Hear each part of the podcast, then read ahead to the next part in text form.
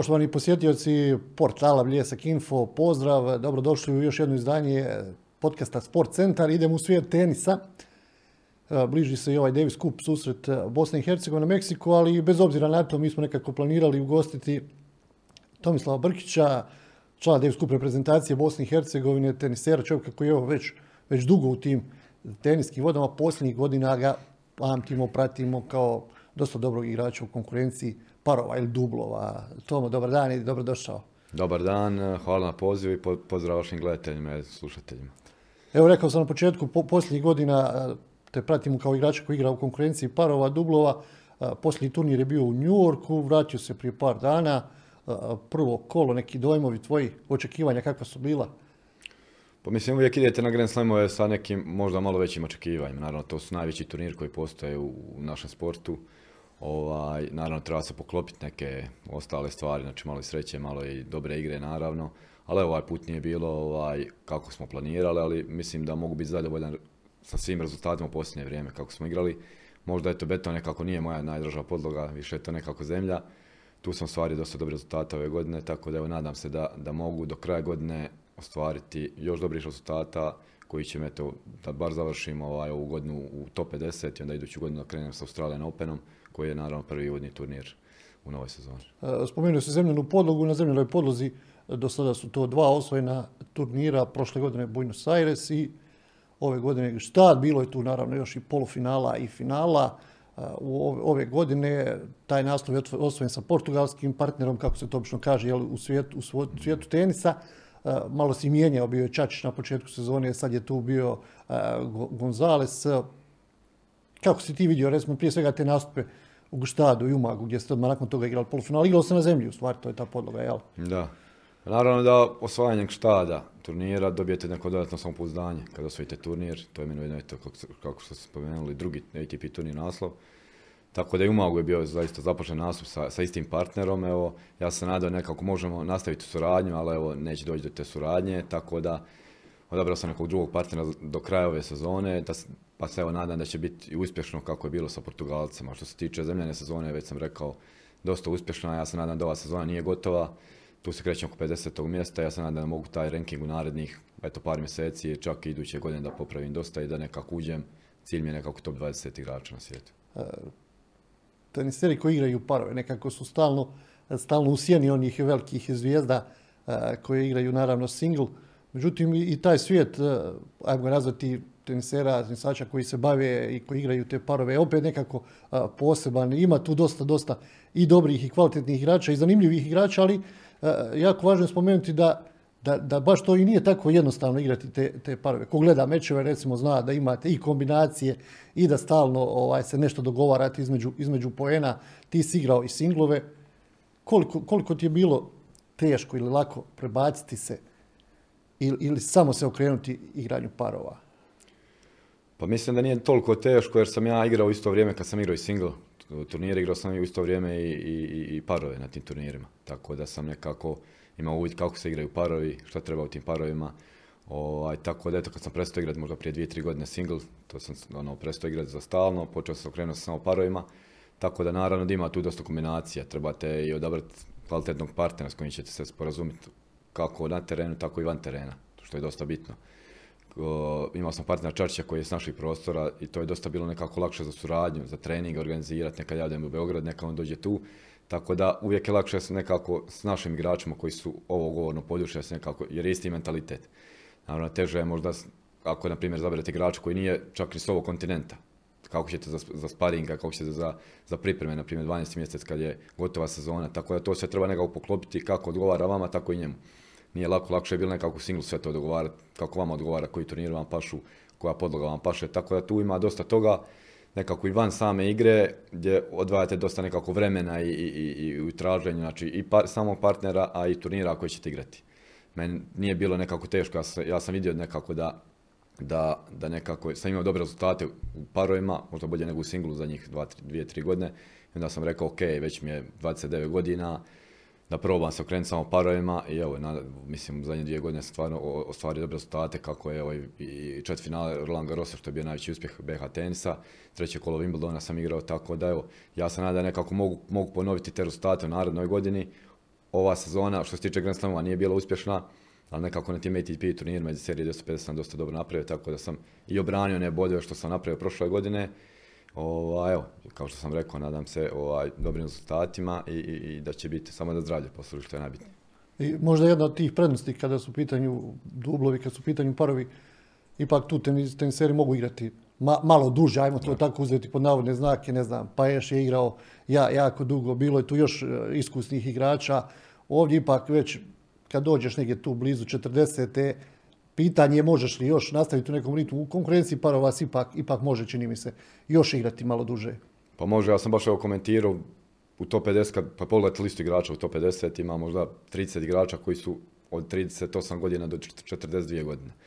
Tako da govorim, samo ne mi na ovoj poziciji, kada bi prestanu igrati, ja ću se pomjeriti na 20 pozicija. Tako da neki to bude neki cilj, ovaj, ali igrao, imao sam priliku igrati s Korešijem. Čuli ste vjerojatno za njega, to je Pakistanac koji igrao dugi niz godina, bio je drugi, treći na svijetu, igrao sam jedna Australian Open. Tako da vidi se da oni imaju dosta iskustva, naravno da to nije ta, ta brzina i ta reakcija kako su imali prije nekih deset godina. Ali mislim, evo, ja nekako pokušavam naći neke mlađe partnere, naravno s mlađim partnerom ti uvijek možeš dogovoriti neku dužu suradnju starim partnerima, ti nikad ne znaš kada će on prestati igrati, nekako većina ima obitelji, neke, uvijek ima neke druge planove pored tenisa. Tako da ja nekako kad pokušavam birati, tako imam priliku da biram neke mlađe igrače, igrače možda moje, godišta ili čak mogu biti malo stariji, ali sad tražim nekoga kako je 40 godina, mislim da, da, da to nije neki put kojim bi ja išao, tako da se evo nadam u suradnji sa idućim partnerom koji je također moje godište da će biti uspjeha i da ćemo naravno nekako dužu suradnju ostvariti jer što više igraš s istim partnerom, to nekako se više uigravate i sve bolje i bolje igrate. Koliko dugo si već u tim teniskim vodama? Ja sam počeo kad sam imao sedam godina. Meni su braće krenula igrati, imam dva starija brata koji su igrali tenis. Na prvim turnirima koji su, na prvim terenima koji su bili u Ljubuškom tada, tu su krenuli Marin Čilić i Ivan Dodik trenirati. Ovaj, tako da eto, ja sam nekako s išao na, na, na, ovaj, na treninge, izvolio sam tenis i tako sam, tako sam počeo. Što je kasnije išlo, oni su prestali igrati, pisali su fakultet i eto, ja sam jedini koji je ostao igrati profesionalno.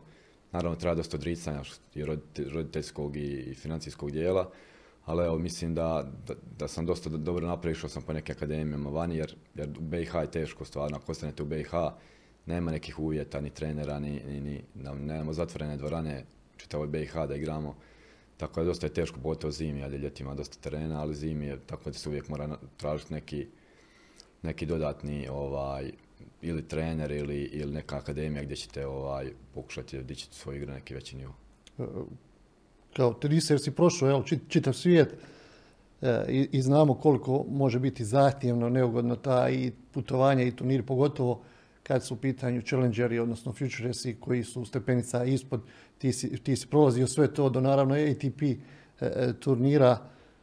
Gdje je ovako bilo a, da kažem, neću reći naj, naj, najluđe, ali gdje su ovako, gdje je bilo najteže ići igrati, e, gdje je bilo najzahtjevnije, mijenjaju se i klime i temperature i nadmorska visina i puno nekih stvari koje običnim ljudima jel, e, e, nisu važne, ali vi, vi se morate prilagoditi ono bukvalno iz aviona na, na teren, a posebno tim ni, ni, turnirima niže kategorije. Pa to, mislim da to nije najniže kategorije, to je Futures, je bilo najteže. Na, na, imate dosta, dosta igrača, tu na primjer kvalifikacije bude na 128 igrača. Trebate proći četiri kvalifikacija da bi uopće ušli u glavni turnir, gdje ne dobijete nijedan, nijedan bod i stvarno novac je jako mali. Vi da bi, da bi išli neke turnire te igrati, morate ići vani, na primjer, ja sam igrao dosta Turska ili tako te zemlje ovaj, gdje trebate platiti sami hotele i trenera koji ide s vama i putovanja, plus što nemate nekih velikih poena na tim turnirima. Naravno, svaki profesionalac je morao proći taj nivo od Futures turnira, ako ste dobri tu, idete na Challenger turnire gdje je već malo lakše, gdje imate obezbijeđen hotel koji je plaćen strane organizatora, imate, na primjer, doručak, imate u klubu, na primjer, hranu i tako to, tako da vam malo nekako pomogne što se tiče prijevoza, kupuje vas na aerodromu, a sad već kad je nivo taj na ATP-u, to je stvarno dosta lakše i, ja, i bolji su uvjeti što se tiče i dvorana i uvjeta i terena i loptica, baš je sve omogućeno, tako da je drago mi je da sam uspio doći na taj nivo, ovaj, kad sjetim prije nekih 7-8 godina, kad sam putovao sam od svoje 12. godine, stvarno jako teško bilo. Mislim da dosta igrača tu odustane na tom prvom koraku sa prelaska iz juniorskog tenisa u seniorski tenis. Jer u juniorskom tenisu možete biti čak i prvi na svijetu, ali prelaskom u seniorski tenis gdje, gdje ne znači šta vas čeka, gdje su igrači svih zemalja, koji igraju jako dobro, dosta i kad vidite kakav je financijski, koliko treba ulagati, dosta i u trenera i, i sama putovanja, zato mislim da je tenis kao individualni sport dosta jako težak što se tiče tako ulaganja, ali mislim da ako ostajete uporni da, da, da se isplati, naravno, ako postignete određen uspjeh što ste vi zacrtali. Koji je bio ovako neki neobičan turnir ili neke stvari koje su se znale dogoditi u tim, u tim samim početcima? Ne znam, pamtiš neki, koji je bio prvi turnir koji si igrao kad si već prešao u taj jel, seniorski? Uh, pa pamtim, evo prvi osvojen bod, to je bilo Mostaru ovdje. Prvi osvojen bod, igrao sam pred svog prijatelja Roberta Raguža, koji evo sad se družimo, spariramo, tako da evo nas dvojice zapalo da igramo za taj prvi poen što je jako nekako bitno u tom dijelu da, da osvojite kao prvi, prvi ATP poen, da, da bar budete na, na listi. Na listi da. Još ako, ako kao jako mladi ostvarite, onda znači da, da, da imate neki potencijal da možete nešto napraviti u tenisu. E sad, poslije toga dolazi vaš odabir i trenera i s kim ćete raditi. Naravno, to, to sve u suradnji sa, ne možete vi imati neki tim u tim mlađim godinama, pogotovo u zemlji kao što je BiH, pa čak i Hrvatska, nemate, primjer ako ste u Engleskoj ili Australiji, savez vas Savez Prati, ima sve pod kontrolom, sponzorira, šalje trenera s vama, znači imate sve uvjete od 12. i 13. godine ako ste napravili neke značajne rezultate. Tako da evo, kao što kažem, uvijek iz naše zemlje kad neko dođe kao što je Damir Džumhur koji je bio 25. Mirza Baš je bio 75. Također Erman Fać je sada na 250. poziciji u singlu. Stvarno je, to su, mislim, ljudi to ne, ne znaju cijeniti. Mislim da je jako teško doći do toga nekog nivoa, pa čak i u parovima biti tu negdje 50, 100, koliko ljudi igra tenis, stvarno je veliki uspjeh. Možda je čak i teže, teže ostati, ok, može se dogoditi da napraviš pomak, ne znam, osvojiš jedan turnir pa osvojiš bonus bodove i to, međutim treba ostati u tom nekom top 20, 30 društva. Pa to jest, to jest, evo, ja ću na svom primjeru navesti prošle, prošle, pretprošle godine, kad sam imao dobre rezultate, kad sam, znači, svi svake iduće godine morate braniti te poene što ste ostvarili.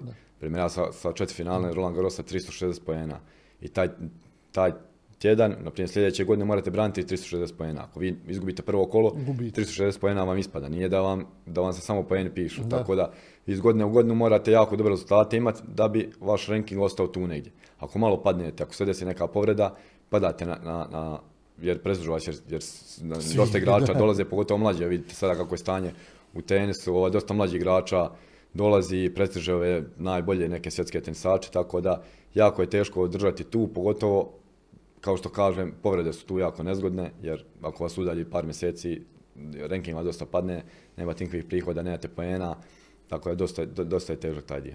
A kako je, kakav je bio osjećaj kad si, ne znam, prvi put na neki turnir krenuo sam, nema roditelja, sam si, moraš sve to, a ti su početci, recimo, futures ili, ili challengeri? Pa ja sam, evo, sjećam se, ja sam 12 ili 13 godina sam imao kad sam u Ameriku, na primjer, išao. U jako poznatu akademiju, Boltieri akademija koja se nalazi na Floridi, da. Na Floridi, da. Išao sam baš sa, sa, sa, prijateljem, ja sam sam išao, znači nisam imao trenera nikoga, došao sam, čak i nisam engleski tad znao, jer nismo učili u, u školu engleski, imao sam njemački u školu, a nisam engleski znao pričati. I nekako malo pomalo tamo upoznaš nekoga, slušaš neke engleske riječi, tako kreneš malo onaj poveziva tako i uspostaviš neke kontakte, upoznaš neke naše ljude tamo koji ih ima i oni ti malo tu pomognu. Evo, ja sam u 12. godine nekako sam po turnirima. Ovaj, teško je ne izvojiti nekog čovjeka ili trenera da putuje samo u Ameriku na primjer mjesec dana. Ovaj, tako da evo, ta, to su neki teški početci sa 12 godina kada vas neko pusti sam da idete u Ameriku. Ovaj, nije bilo lagano, ali nekako mislim da, da to morate nekako proći. Da, da je kasnije dosta lakše, na primjer, morate proći i što se tiče aerodroma, da se snađete sami na aerodromu. Lako je kada neko objasni gdje treba ići šta treba, ali opet nekako kad to sami nekako se snađete, sad, sad vam je onda sve nekako lakše. Ja sam prošao stvarno dosta, u 12. godine sam sam, mislim, putujem, prošao sam svašta, tako da mi je sad nekako dosta lakše. Kako izgledalo u tom ovom kampu, to je za one koji prate tenis, jel, kako kažu, jedan od najvažnijih kampova u, svijetu tenisa. Znamo da je Boltieri radio sa Gasijem, radio sa Caprijati, radio sa Krunikovom, ili tako, Šarapovom, sa puno, puno tih tenisera i teniserki koji su bili kasnije ili top pet ili su bili na vrhu. Kako je to izgledalo kad, kad si ti došao u taj, u taj kamp? To je neki dvadesetak terena otprilike. Koliko... Ima više terena, da. Mislim, nije, nije, lako, ne poznajete nikoga, ne, zna, ne znate šta očekivati, pogotovo kad ste tako mlada, je sad u ovim godinama da ja idem, mislim, ne, nemate ni tremu, ne znate kako će vas neki trener gledati, šta će reći. Ali ja sad, na primjer, da, da, da se vratim u te godine, nikad ne bi izabrao neku akademiju tako svjetsku. Jer vi dođete tamo samo kao broj, tamo imate vi 150-200 igrača. Oni vas stavljaju u neku grupu, znam ja kad sam krenuo igrati, meni su stavili u najlošiju neku grupu, jer oni ne, ne znaju ništa o vama, stavljaju vas u grupu doslovno sa nekim rekreativcima i, ovaj, i vi trebate iz te grupe koje vas vide kako igrate, ići postepeno u drugu grupu, u drugi tjedan, pa vi dok dođete do, svog nekog levela prođe možda tri tjedna.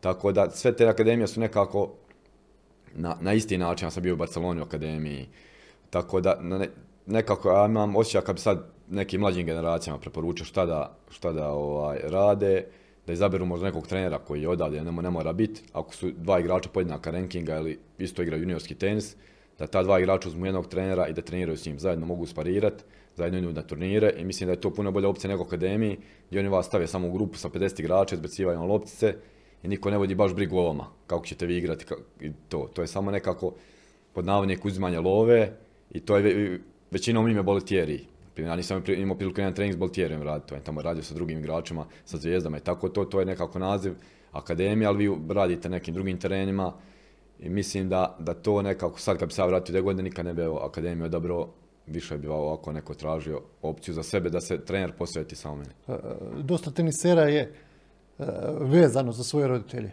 i dosta njih jeli, kroz karijeru ili su roditelji treneri je to, koliko je to e, dobro ili koliko je to bolje, ne znam, da, nego da imaš trenera koji, s kojim si samo vezan kao trener igrač po tebi. Šta misliš?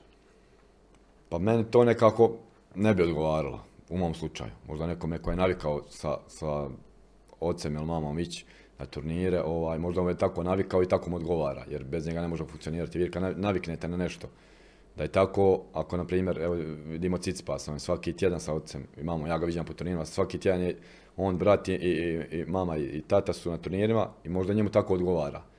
A na primjer, kako niste navikli, ja više volim da, da imam trenera nekoga koji, koji zna, na primjer, koji mene gleda na turnirima svaki tjedan, koji me gleda na trening, koji zna šta mi treba, nego da volim da dođu roditelji pogledat neki meč, naravno. Ja. Bili su sad u Magu, moji roditelji, mislim, ne idu puno jer imaju obaveza tu, dođu neki meč kad je tu nešto bliže, drago mi je uvijek da dođu naravno, ali, ali ta suradnja roditelj, vi ne možete biti objektivni, objektivni kao roditelj koji gleda svog sina, tako nekako ga to gledam. Ko neki trener koji gleda sa strane. Pa su drugačije emocije, drugčije... Pa naravno, ja, sad kad gledam primjer neke juniorske turnire gdje roditelji stoje sa strane i komentiraju, znači oni imaju svog trenera i roditelj pravi, pravi plan treneru kako bi on trebao trenirati, koji vježbe da, da radi. Znači to nekako ne ide to. Znam ja da svaki roditelj ona, želi najbolje za svog sina, ali mislim uzeli ste tog trenera radi nekog cilja, ako već imate povjerenje u njega, dajte da, da prođe neki određen period, da vidite kako on radi i eto, ako na kraju se ispostavi da ima rezultat, naravno to je to. Mislim da se roditelj ne bi trebao previše miješati u neki trenerski dio, ako već ima primjer dijete ili neko trenera svog. Kad se priča o tenisu, naravno, većina odmah pomisli ogromne, ogromni novci će se tu zaraditi, a oni koji žive od tog tenisa i koji su u svijetu tenisa znaju da, ne znam, prvi 20 u svijetu zarađuje, ostali su tu do 100 tog mjesta, ajmo tako to nekako posložiti, a ispod 100 tog mjesta uglavnom je, neću reći životarenje, ali to je priča koja je daleko od onih 20 najboljih kakva je situacija konkurenciji parova? Definitivno, naravno, ne možete i nisu nagradni fondovi na turnirima identični kao, kao, kao u singlu. Onog momenta kad si ti odlučio da ćeš samo igrati parove, znao si vjerovatno jel, da, da više nemaš, nećeš doći u situaciju, ne znam, da igraš za nagradni fond od 2 miliona, nego ćeš igrati ipak za nešto manji novac. Pa sigurno je manja lova u parovima. Naravno, na većim turnirima, mislim da zavisi na kojim turnirima dobro provođete. Ja stvarno, kad sam na nekim Masters turnirima, kad smo igrali četiri finale Madrida, kad igrate četiri finale, Grand Slama neko, kad igrate treće, četvrto kolo, to je stvarno ok novac. Ovaj, a sad zavid na, na turnirima iz 250 serija, ako ne, ne prođete kolo, kolo 2, 3, ako ne osvojite turnir, nemate neke zarade. Jer vi, na primjer, plaćate tjedan dana, na primjer, evo sad da je trener sa mnom tjedan dana, ja moram platiti tjedan, tih tjedan dana, plus te troškove što, što imam ja tamo. Ovaj, tako da nema tu neke zarade, ali opet može se zaraditi, nije kao u singlu naravno, ne može se uspoređivati to, ali mislim da je možda i teže u singlu, stvarno konkurencija je jako velika i mislim da je dosta teže, ja sam igrao, došao sam do 210. mjesta u singlu, dobro, mislim, dobar je to rezultat, ali opet, kao što ste rekli, 200, 200, 200 na svijetu biti u singlu, stvarno nemate ništa, ovaj, upadate neke Grand Slam kvalifikacije, možda tu nešto zaradite, ali ali ovako da možete sada, na primjer, dvojica strane, ne, ne, ne možete. Tako da, evo sad ova pozicija koju ima 50, a upadam na, na sve ATP turnir, upadam na sve Grand Slam turnire, evo, zavisi samo kako prolazim na tim najjačim turnirima, jer tu je nagradni fond dosta veći nego na ovim manjim. Kad već pričaš o tim e, velikim turnirima, u stvari kakav je bio osjećaj, ne znam, kad, kad si prvi dobar rezultat u konkurenciji parova, u stvari, koji je to bio turnir? Pa imao sam, ja sam davno jednom čak kad, kad sam igrao još single, sam sa Mirzom Bašićem osvojio Challenger turnir u Sarajevu kad je tad bio. Znači to je bio indoor turnir, to mislim da smo imali 20 godina. Tako da to je neki osjećaj bio jako dobar, ali mislim mi smo se kasnije odlučili da igramo single, nismo uopće razmišljali, neki, razmišljali. Možda da smo ja i Mirza stvarno u Davis skupu pravimo dobre rezultate. Imali smo ne znam koliko pobjeda, možda... I pobjeđivali ste neke dobre kombinacije. Dobre kombinacije, tako da možda da smo se sad zajedno odlučili da igramo parove, ko zna, tako da onaj... Uh, to je bio neki prvi, prvi turnir kojeg se sjećam stvarno i sada, a na primjer prvi ATP turnir, to mi je nekako ostalo sjećano kad smo igrali u Buenos Aires. Nekako osjetite prvi ATP turnir, stvarno drugčije nekako osjećaj, ovaj, evo i sad kad sam drugi osvojio, stvarno onaj, nešto specijalno, ne bilo to single, ovaj, bio to, bilo to parovi, stvarno je lijep osjećaj. Ovaj, I, dvije su različite zemlje tamo, Argentinci, Južnoamerikanci, a, sa druge strane vamo su ipak Švicarci, iako u štadu, jel, uglavnom su tribine popunjene, međutim i u Buenos Airesu zna biti onako atmosfera, jel? Je, pa dobra je bila atmosfera, smo mi igrali protiv Južnoamerikanaca finale, tako da je bila ok atmosfera, mada je za vrijeme Buenos Airesa još korona bila, pa tako da nije bio popunjen kapacitet, dok je u štadu ovaj, stvarno bila, bila dobra atmosfera, jer je bio single match prije nas, Berettini i Rud, koji su top 10 igrači, bilo je dosta publike, onda su ostali ljudi da gledaju parove.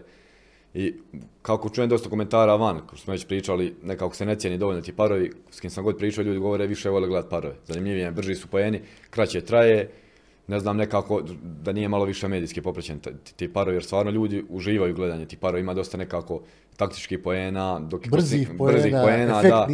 I dosta više reakcije tu nego, na primjer, single gdje ima dosta izmjena. Naravno da je fizički teže to, ali nekako, oni govore kao drugi sport da je parovi u odnosu na single. Ovaj trebate biti možda fizički malo bolje, ovdje ima, trebate imati neke te reakcije dobre, naravno servis dobar, ovaj, bez toga ne ide, ali koliko god čujem iz priča, dosta ljudi ono, nekako voli igrati parove, jer se nekako stvari brže dešavaju. Tako da ja se nadam da će u narednom periodu nekako se i medijski poći taj, ti, ti parovi da više budu poprećeni. koliko vam je smetalo ono promjena ono pravila, onaj super tie break, koliko je to? Pa meni, na primjer, to ne, mislim, ne odgovara. Baš smo pričali, imamo mi neke sastanke s igračima, kako šta, mislim da su oni to uveli da malo skrate, skrate mečeve, ali mislim da su uveli treći set normalan da, da bi svaki meč se odužio možda 20 minuta, što nije neki problem. Ovako, možete biti bolji u meču, izgubite meč na osnovu tih par nekih noedova, džuseva gdje izgubite. Dosta je, evo, i kad uđete u super tiebreak koji se igra do 10 pojena, naravno, ako, ako ste outsider neki, ako niste favorit, bolje je sigurno do 10 pojena igrate, ali ako, ako možda ste favorit protiv nekoga, 10 pojena svašta može desiti, naravno. Tako da evo, zasta su ta pravila, nešto smo pričali kao što bi bilo najbolje, da li da se uvede normalan juice prednost kako se igra, naprimjer mi sad na Davis Cup igrati juice prednost, tako je, a to je, je to ITF pravilo, ovo su ATP pravila, imaju različita pravila. I na Grand Slamima se igra juice prednost i, i treći set je normalan, ovaj, tako da nekako to nam više nekako odgovara. Jer su oni ubacili parove na Grand Slam turnirima da popune drugi tjedan turnira, jer drugi tjedan u singla koliko ostane, možda yes. se igra četiri finale, i oni ne mogu popuniti čitav dnevni, dnevni period. tako da, da, tako da parovi njima dosta gledanosti donose i miksu parovi su bacili da, tako da parovi se ti nekako, ma, nekako su pocijenjeni. Tako ja bar gledam, ne zato što igram sad parove, ali mislim da nekako se može na većini voditi. Ono što je zanimljivo, recimo kada pričamo koliko se gledaju ti mečevi parova, e, Australian Open ok, od četvrt finala bude nešto publike, ako je centralni teren, odnosno Rod Laver Arena i ona prva dva veća ostala terena.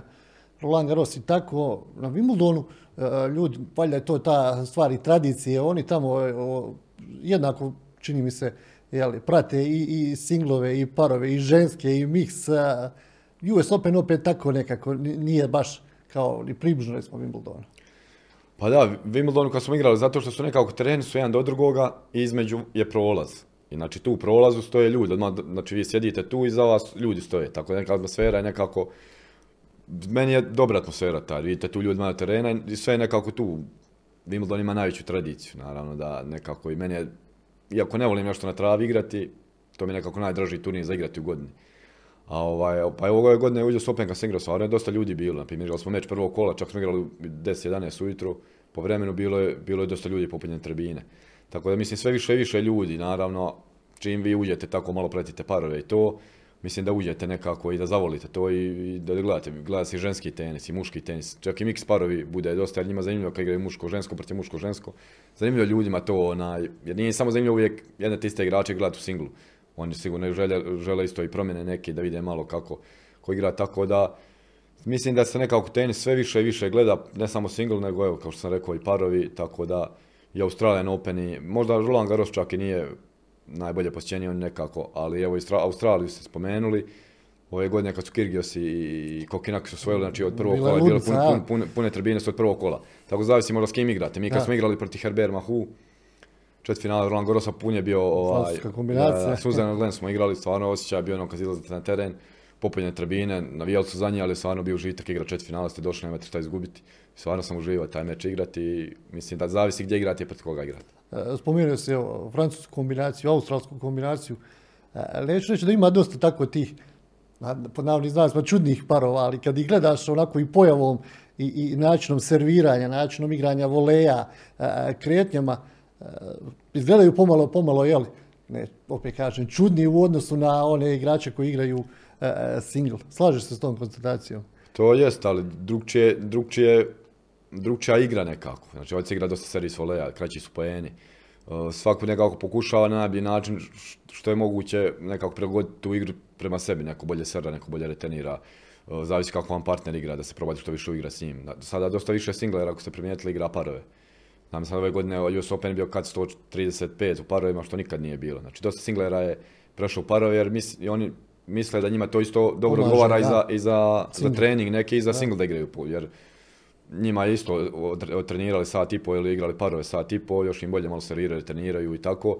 Tako da dosta se nekako ovaj, singlera više okreće i parovima, ne, ne da se okreće samo parovima, nego igraju isto vrijeme, ne svaki turnir, ali nekim većim turnirima igraju parove, tako da, evo ja sam i sa Marinom Čilić igrao par turnira, on isto voli igrati parove neki turnir, tako da eto, to je meni dosta pomoglo, kad sam ja došao do stotog mjesta, dosta mi je pomoglo da sam mogao s Marinom upadati na neke ATP turnire, onaj, stvarno mi je onaj, to dosta pomoglo u mojoj daljnjoj karijeri što sam ovaj, što sam s njim odigrao. Ja, evo, spomenuo si Marina Čilića, spomenuo si Dodika, on igra, on je jedan od ponajboljih igrača u konkurenciji e, parova muških, ali igrao je i, i, miks. E, ti nisi za sada, jel, jesi razmišljao da, da probaš? Igrao sam, pa mislim, prijavljivao sam miks, ali bude stvarno jaka konkurencija, znači, u parovima se gleda zbroj, zbroj vašeg rankinga. Znači ako je moj ranking 30, njezin 30, to je 60. Ove godine je bio 55 kat na, za upadanje na US Openu.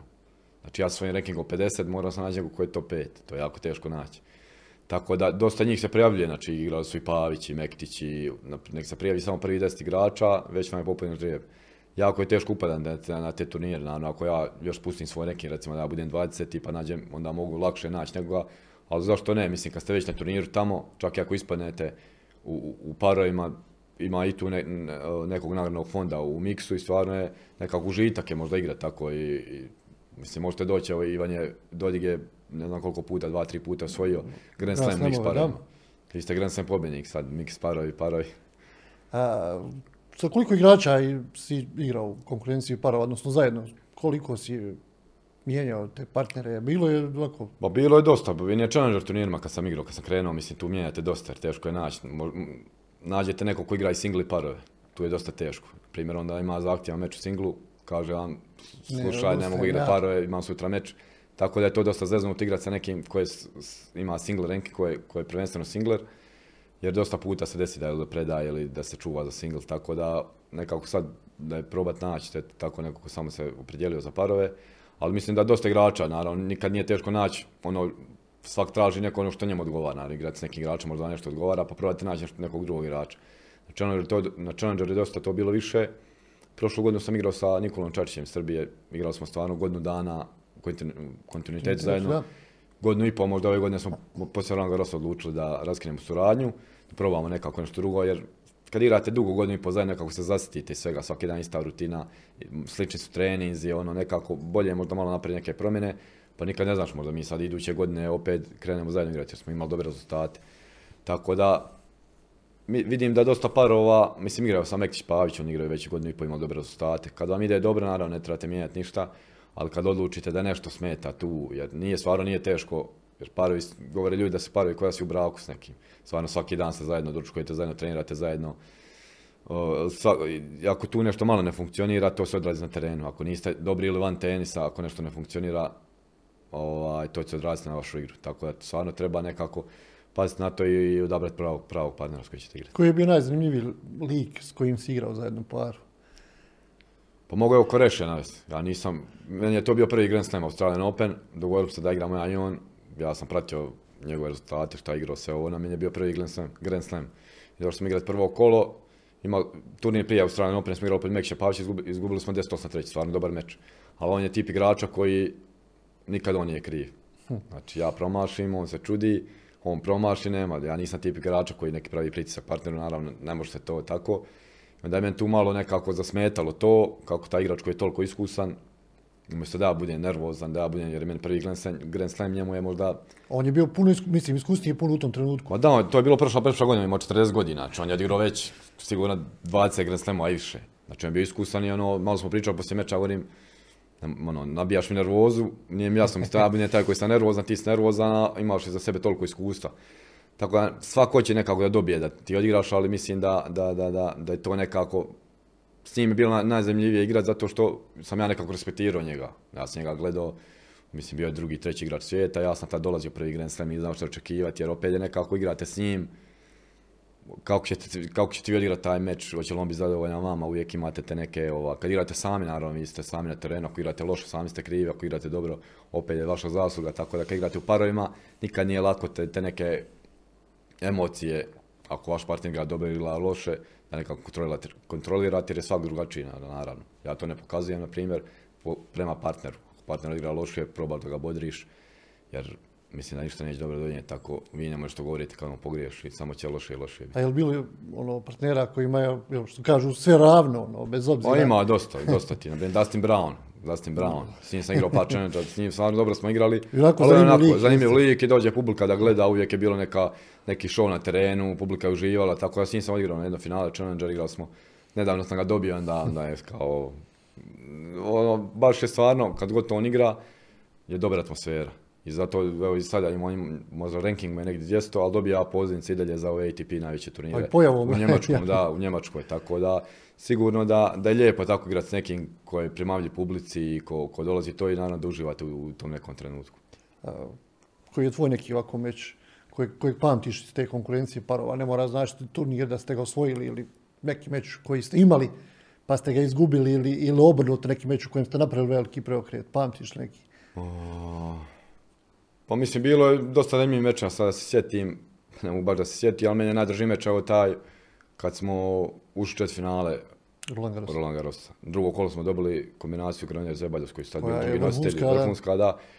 Treće kolo Boleli i Gonzales. Ovaj, tako, tako da nekako osjećaj taj nakon tog meča stvarno je bio predivno osjećaj u četiri finale Grand Slema, pogotovo znajući da igramo protiv francuske kombinacije u, u Parizu, gdje smo znali da će biti pune trebine i nekako ovaj, to mi je nekako jako najljepši nekako osjećaj do sada u karijeri, čak i bolji od nekog usvajanja ATP turnira, jer eto Grand Slamovi nekako su, su najveći, ovaj, najveći turnir u tenisu. Kako se čovjek privigne na onu činjenicu, obično se to kaže u tim nekim izvještajima, analizama, gledanju mečeva, da, da jedna loptica, jedna lopta, jel, sve preokrene, to, koliko to čovjek jel, psihički mora biti spreman na te stvari, ne znam, da ima 5-0 i da ima servis ili da ima, ne znam, da je propustio 4-5 meč lopti i da izgubi meč, ali isto tako se otvara mogućnost, ne znam, da spasiš 4-5 meč lopti, što je sasvim normalno u svijetu tenisa i da, i da dobijaš meč. Mislim da, da se moraš naviknuti na to. Takav tenis je takav sport, pogotovo igra parova, jer luču jedan, dvije loptice. Gdje je taj treći taj do 10 pojena, gdje moraš to nekako izgubiti, možete izgubiti par mečeva ti u taj breaku, ali opet negdje se, otvori se negdje. Ja sam prije ovog drugog ATP što smo osvojili, izgubili smo možda 3-4 prva kola. Dođemo u štadje, sam, nekako sam se razbolio, bio sam što malo bolestan, nisam i trenirao i osvojimo taj turnir. Tako da ne, nema pravila nikakvi. Možda, možda uđete rasterećeni jer ne očekujete ništa kao nisam igrao ono, a nekad nekako možda ako ste trenirali dobro ili nešto stavite pre, prevelik pritisak na sebe onda ne odigrate ono onako kako bi htjeli igrati. Tako da ovaj, mislim da, da evo, treba nekako trenirati svaki tjedan, znači iz poraza nešto učiti i sa trenerom i poslije mečeva praviti analizu šta je dobro, način treba raditi, jer, jer mislim da trener nije samo trener koji vas gleda na, na treningu, a ne putuje s vama. Jer on vidi šta vi na treningu, svaki igra opušteno, svaki igra dobro, da on vidi šta ste vi, na primjer, trenirali na treningu i, i da li to možete provesti u meču. I onda on vas vidi na meču šta ste dobro loše radili i da vi možete, na primjer, sljedeći tjedan raditi na tim stvarima što ste loše radili u meču. Mislim da tako dolazi do poboljšanja igre i sa partnerom naravno pričanja u igri parova to je najbitnije s pričanja, znači mogli bi poraditi koja je naša, na primjer, najbolja, šta mi najbolje radimo, da to usavršimo, šta loše radimo, da to probamo poboljšati. Tako da, ovaj, to da se dolazi do izražaja parama, pogotovo, eto, kao sam rekao, naći stalnog partnera, jer se naravno, što igrati duže i duže, uigravate se više, znate, šta on pokriva, šta vi pokrivate, gdje stojite na mreži. Mislim, kad gledate sa strane, možda izgleda tako, gledate na televiziji, ali ima tu dosta ugovaranja, gdje ko ide, šta ko ide. I ono što mi primijetimo to je da kad vi prije servisa, jel, onaj koji servira, razmijenite par, par riječi, ali to riječi, rečenice, su to kombinacije neke koje vi imate uigrane, ono, ne znam, jedan, dva, jeli, ili, ili jedan drugom govorite, dijagonala, paralela, kako to otprilike izgleda? A, uglavnom, većina ima iste kombinacije. Prije, prije nego što serviraš, kažeš gdje ćeš servirati, bilo to tijelo, backhand, forehand i na primjer ako ja idem A informacija, to je, formacija, to je informacija kada ovaj koji je namrež to je u sredini terena, ja njemu pokazujem na koju stranu ja idem. Znači ako on servira na primjer backhand, ja pokažem desno, on servira backhand, ja idem na desnu stranu, ja pokrivam tu desnu, on ide na lijevu stranu. Tako da ima, to su te kombinacije koje ne pokazivaju par mečeva. Primjer bila je situacija, obično za leđa pokazuju. Da. Bila je situacija ove godine u Tunisu, igrali smo Davis Cup, ja i baš igramo protiv Tunižana, gubimo 5-1. Ja kad god odem desno, ovaj returnira lijevo. Ja odem lijevo, ovaj returnira desno. Ja meni jasno da svaki put u sred meča. Onda smo provalili da ovi njima strebina govore šta ja pokazujem. znači to je li moguće? Ja, moguće. I onda smo, na primjer, nismo više pokazivali za leđa ako smo prije, prije servisa dogovarali za prvi servis, za drugi servis ako ide. Onda, smo, na primjer, na kraju smo dobili. Stvarno smo se čudili, rekla, kako je moguće svaki put, ja desno lijevo. Jer moguće, na primjer, Strbina, tako je neki tren, mislim, ne radi se to inače, ali moguće, na primjer, da neko vama samo pa pokaže na koju stranu, pa onda je, puno, onda je puno lakše, ja. Puno je lakše kad vi znate na koju stranu on ide, tako da bilo i ti situacija, naravno. Ali, et, dobre. Ovaj, kako, kako izgleda život na, na turu kad nije trening i kad, i kad nema mečeva, odnosno između mečeva i treninga, dođeš, ne znam, u Miami, dođeš u Monte Carlo ili bilo koji veliki grad sad ili na, na, na Grand Slam turnir, pa naravno odradio s trening, imaš meč kasnije ili imaš sutra meč, šta onda otprilike tenisa jedan radi? Pa u standardna mislim kod svih tenisača procedura. Ako, ako uzmete, na primjer, ćemo uzmeti jedan, jedan dan off, odete malo od centra grada, prošetati, tako ćete vidjeti neke znamenitosti u tom gradu, primjer, ako ste u New Yorku ili ako ste u bilo kojem gradu Pariz, Eiffel, Tore, najdete. Ako niste već bili na raz, već se vidio po 10 puta svake godine na istim turnirima, tako da nešto ne, ne hodam puno, da je malo tu, eto. Ako imam s ovim svojim prijateljima, stvarno se družimo, cijeli Balkan, na primjer iz Srbije, iz BiH, iz Hrvatske, nekako imamo taj neki krug, uvijek smo nekako zajedno tamo i u klubu i dogovorimo se za neku večeru, na, stvarno je fina, lijepo vidjeti takvu atmosferu. Svima najviše provodnji vremena, ovaj, ali ovako sad da, idem ja razgledavanje grada i tako to nisam nešto, jer sam vidio stvarno dosta toga. Ali svaki ima neki svoj ritual, neko možda ovdje, evo zna neki igrači koji vole, vole golf igrati. Oni odu čitav dan igraju golfa. To im je neka zaljubljenost, osim tenisa, golf im je tu. Neko voli nešto drugo, neko, neko odmara u sobi čitav dan, ode na bazen, radi masažu. Naravno, svak individualno kako ko šta planira. Ja, na primjer, prošetam malo tu do grada, najviše s tim prijateljima nema neka, nemam nešto stvarno specijalno da, da, da radim kad je dan. Inače nemamo nikako stvarno te, te off dane. Ako završiš turnir, na primjer, sad ja završio sam u New Yorku taj dan, sutra gledam letove za drugi turnir, jer mi svaki tjedan iz tjedna u tjedan imamo turnire na, na, drugom kontinentu, da vi trebate, ako idete iz New Yorka za Europu, morate doći bar dva, tri dana ranije jer je druga vremenska razlika, bar se priviknete, drugi su uvjeti, možda nadmorska visina, druga, druge su lopte, nek se igra u zatvorenim i otvorenim terenima, stvarno, na sve se treba priviknuti jer običan gledatelj gleda na televiziji, ne vidi je li nadmorska visina leti lopta ovaj griješi. Je li velika važnost ili nije velika važnost, jesu mekani ili tvrdi? Je, znači, pogotovo nadmorska visina, znači, to je, igrao sam u Meksiku gdje je bila, ne znam, u Boliviji gdje je 3000 metara nadmorska visina sam igrao. Znači, ne može se igrati, ne može se disati, a ne igrati. Tako da ljudi to ne vide, na primjer, na kamerama, ili pogotovo po vjetru igrati. Znači, meni najgore po vjetru igrati.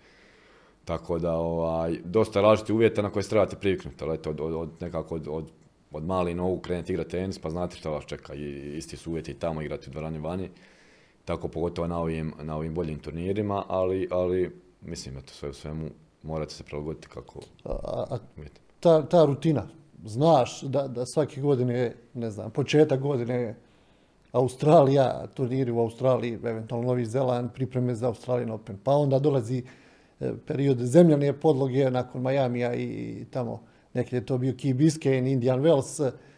onda dolaze jel, turniri na zemlji, pa Roland Garros, pa onda jedan ili eventualno dva turnira na travi, Wimbledon, pa opet malo zemljani, pa je US Open i sad opet dolazi sezona, većim dijelom će to biti beton, ili dvorana u finišu sezone. E, kako čovjek, kako jedan tenister izdrži to, ne znam, deset godina, recimo deset godina, svake godine je isto. Možeš promijeniti neki turnir, možeš promijeniti grad, ali otprilike kalendar isti. Pa je, kalendar isti, ali mislim da nekako datumi padaju u nekom dobrom vremenu. Kad je u nas zima, ovdje u Australiji idete u prvi mjesec je dosta toplo. Drugi, treći mjesec ja sam bio uvijek Južna Amerika na zemlji, gdje je u nas isto hladno, tako da zime možda i ne vidim, jedno 12. mjesec vidim zime tu kod nas. Drugi, treći mjesec u Južnoj Americi, vratite se u Europu, eto već je, već je četiri mjesec gdje kreću turnire u Monte Carlo i ti Mastersi, već je dobro vrijeme, krenete tu zemljenu sezonu.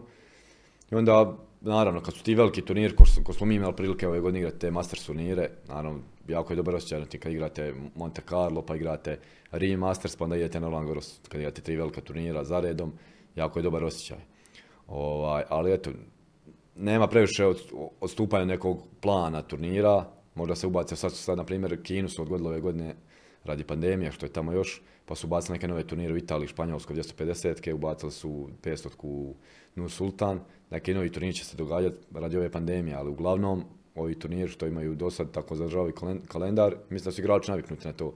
Neka kurtina je postala, znaju šta će igrati u prvom mjesecu, priprema za Australiju, dosta njih se priprema na nekim toplim mjestima, na primjer u, Dubaji po 7-8 dana, mjesec dana, zavisi kako ko, samo da se malo prignuti uvjet, jer stvarno kad dođete, ako dođete iz, iz Europe, sa možda minus 10 dođete u Australiju na plus 40, nije lako, treba vam sigurno 5-6 dana plus, što je vremenska razlika plus vrućina, tako da nisu lagani uvjeti, ali mislim da igrači nekako iz godine u godinu ima isti neki plan. I plan priprema gdje se pripremaju i, i, i plan turnira koji će dobrati. Meni, na primjer, paše zemlja, ja gledam odmah iz Australije da igram zemljenu podlogu, što je bila Južna Amerika slučaj. Neko ode možda na beton, neki turnir bude u Americi na beton, neko ostane u Australiji. Svak zavisi kako ko šta voli igrat i, i, pravi tako plane kako po sebi. Uh, ti si počeo igrati dok je bila a uslovno rečeno ova starija ekipa, Nadal, Federer, pa je Đoković tu došao, pa je bilo još nekih igrača koji su se, ne znam, Del Potro ili vremenom povukli, izgubili, prestali igrati.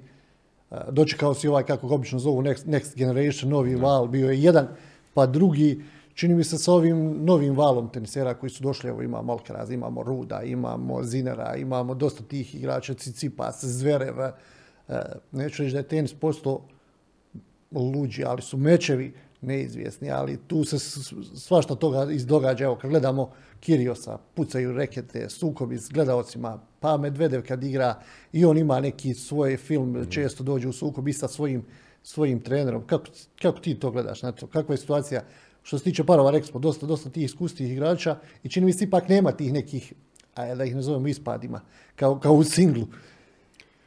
Pa što vidim, evo, recimo da sam ja publika, vidim putuje po turnirima, vidim kako publika reaguje. Nikad neće isto reagirati kad se pojavi, ne znam, sad i da je, recimo da je Cicipas prvi na svijetu, da je Alcaraz prvi na svijetu, ili Rud, sad što ima priliku postati tako svoj Grand Slam, nikad isto neće gledati kao nekog Nadala ili Federera, čak i Đokovića, na primjer. To je neki drugi nivo tenisa, da je to najjača, najjača trojka u povijesti tenisa. Naravno, nove generacije su došle sada tu, naravno da nemaju šta, šta za reći, Novak evo nije mogao igrati US Open, nadal nešto bio povrijeđen, Federera nema. Tako da je možda njima i nekako lakše sada se probiju kad nema te trojke naj, naj, najjače.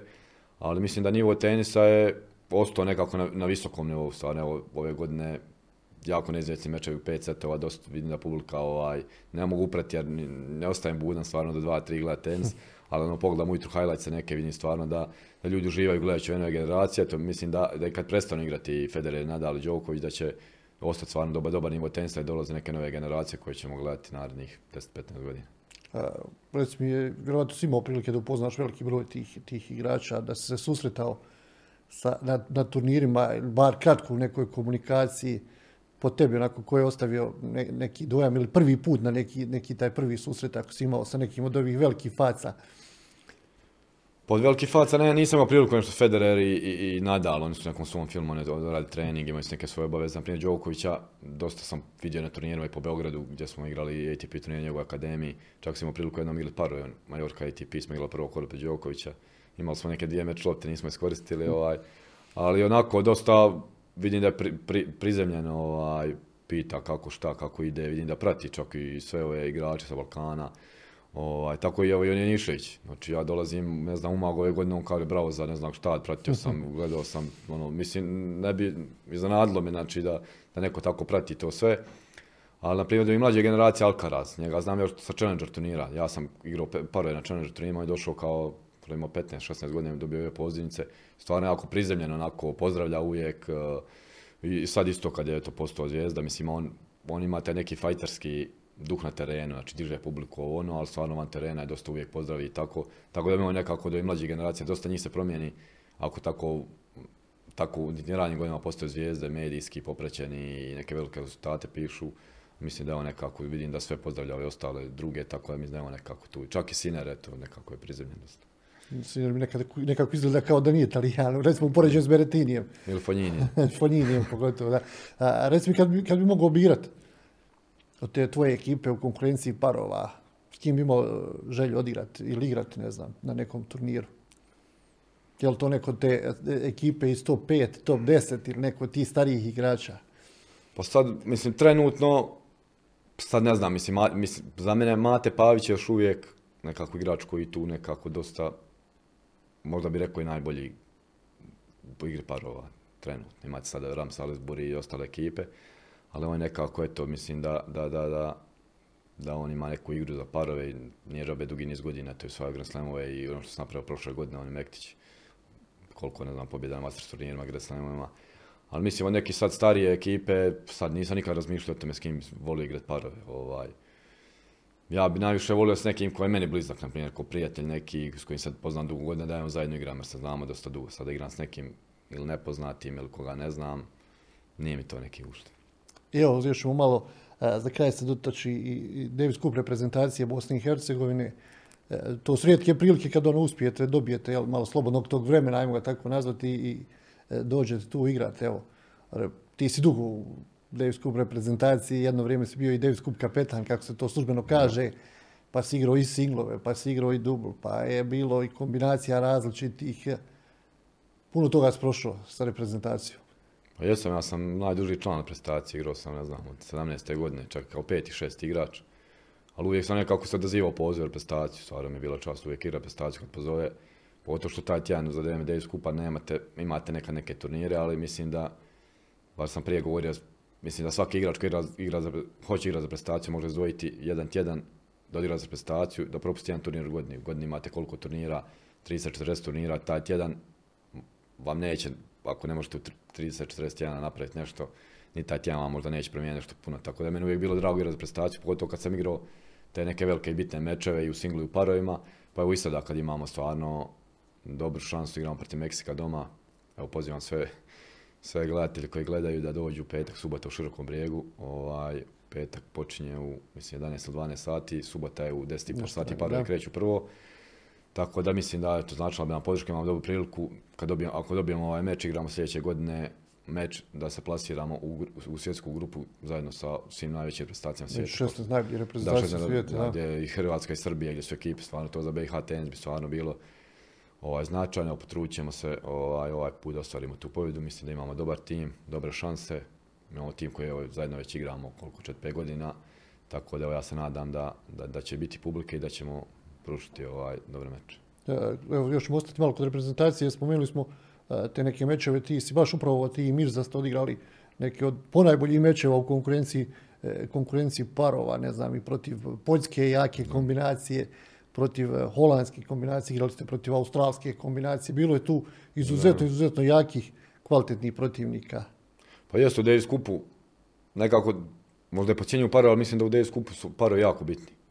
Ovaj, Mnogi će reći presudni. Presudni, pogotovo u završnom ovome sad što igraju Hrvatska, jer ovo što se igralo prošle godine završni Davis Cup je bilo dva singla prva i parovi odlučuju znači, na kraju. Ako imate dobar par kao što Hrvatska imala, Mević i Pavić, znači uvijek se nekako ostanete na taj par, ako dobijete jedan single, to to. da će dobiti većinu tih mečeva. Ovaj, Nama je dosta puta isto bilo jedan, jedan, jedan nakon singla, ja i Mirza smo dosta puta dobili taj par, naravno da, da nije isto ući u, u zadnji dan 2-1 vodstvom ili, ili kad gubite 2-1, pritisak, ono, pritisak na igraču koji igra sljedeći dan je jako velik. Tako da evo ja se nadam, ja baš govorim opet što je to je Mirza, možda nismo više igrali neki zajedničkih mečeva van Davis Kupa. To bi nas sigurno dobro došlo, na primjer sad prije Davis Kupa par tjedana, da, da možemo odigrati jedan par mečeva, neki službeni, na nekim turnirima, pa onda dođemo na Davis Cup, jer, jer nekako se malo igramo i to. Mi uvijek dođemo na Davis Cup, odigramo taj jedan meč, naravno par, jeste ali nekako se poznajemo. Da, par treninga, da, par treninga, ne možete tu, ne možete se tu igrati, ovaj, ali evo, mislim da smo mi stvarno dobri, evo, Kubo, poljske kombinacije su nas svi otpisali, Kubo Matkovski, Kuba je ta bio, mislim, drugi igrač svijeta, Matkovski možda 10-15 i mi smo ono došli kao outsider i dobili smo pet setova. Tako da mislim da smo dosta, dosta pobjeda dobri ostvarili u Davis Cupu, čak i neizgubljene meče smo uvijek pružili jako dobar otpor i protiv australske kombinacije, protiv nizozemske kombinacije, tako da mislim da, da ova ekipa ima i single, sad evo Dan, Damir igra na prvoj ploči, tu je Nenad Fać i Mirza Bašić. Imamo dobar single koji može napraviti dosta štete svim reprezentacijama i parove koje stvarno možemo dobiti sve ovaj prestacije svijeta. Evo još samo za kratko, Davis Cup, promjena ovog sistema takmičenja nekada je, čini mi se, bila veća, veća draž pratiti i gledati Cup, bez obzira što su mečevi znali ići preko 3-4 sata i što bi onaj dnevni program trajao po desetak sati ako bi se sastavila dva, dva maratonska meča. Ovo danas je ipak malo nešto drugačije. Pa je drugačije. Mislim, slušam komentare drugih, drugih igrača, nikome se ovo ne sviđa. Dosta njih ne igra prestaciju baš radi ovoga što ne igraju kod, kod kuće, što nije to drag, znači drag da je skupa da igrate kući pred svojom publikom, da se, da se, da se nekako tenis i, i, i tenski savez i to da nekako promoviraju i mlađe generacije koje dolaze. I ranking nekada nije bio ni bitan. Imali smo igrače koji su bili ispod 200 tog mjesta pa su znali pobijediti. Pa da, nije ništa ja mislim da, da bitan, jer stvarno domaća atmosfera ovaj, nešto drugo. Pa čak i u nogometu igrate na domaćem terenu u gostima nije isto. Ovaj, tako i tenisu, evo sad smo promijenili to, to takmičenje, naravno mi imamo evo sreće, mislim sreće, mi se nadam da ćemo ući u tu glavnu skupinu, ali ovaj, igramo kod, kod kuće i da se nadamo ovaj, velikoj podršci publike i ovaj, mislim nekako da, da, da igrači ili ATP ili koji će odlučiti o tome nekako moraju opet sjesti i da vide što je najbolje za tenis jer mislim da je nestala ta draž Davis Kupa kao koju već ima toliko dugu tradiciju da se to više ne država, da su promijenili samo radi novaca, da su promijenili taj sistem. Mislim da igrači, pogotovo oni koji imaju i novaca i sredstava, da njima više nije, nije bitno će zaraditi toliko i toliko, nego eto nekako da igraju pred svojom publikom, da, da, da, da, da ti ljudi, na primjer, koji su iz te zemlje, dođu gledati jednoga, ne znam, Marina Čilića, Novaka Đokovića, bilo koga, da, da imaju prilike za neki mali novac doći gledati najbolje svjetske tensače. Tomo, hvala ti lijepo na izvornom vremenu. Puno sreće, naravno, ovim prvim narednim mečima, to je, to je Davis Cup. I naravno, puno sreće u završnici ove sezone, a pratit ćemo, vidit ćemo kakav će biti početak naredne, jel? Eto, hvala vama, evo, nadam se da se vidimo u, u širokom petak i subotu i da ćete doći podržati nas. Hvala još jednom i sretno. Hvala. Evo, poštovani posjetioci portala Bljesak Info, Tomo Brkić bio naš gost, pričali smo o svijetu tenisa, kako to izgleda iz prve ruke e, život jednog igrača na turu. Nadam se da je bilo ugodno i zanimljivo. E, čuli ste i pozivnicu, naravno, Tominu za ovaj Davis Cup meč koji će se igrati tu u Širokom brijegu po prvi put e, protiv reprezentacije Meksika, najbolja moguća pozivnica, a mi se čujemo naravno u sljedećem izdanju podcasta Sport Centar.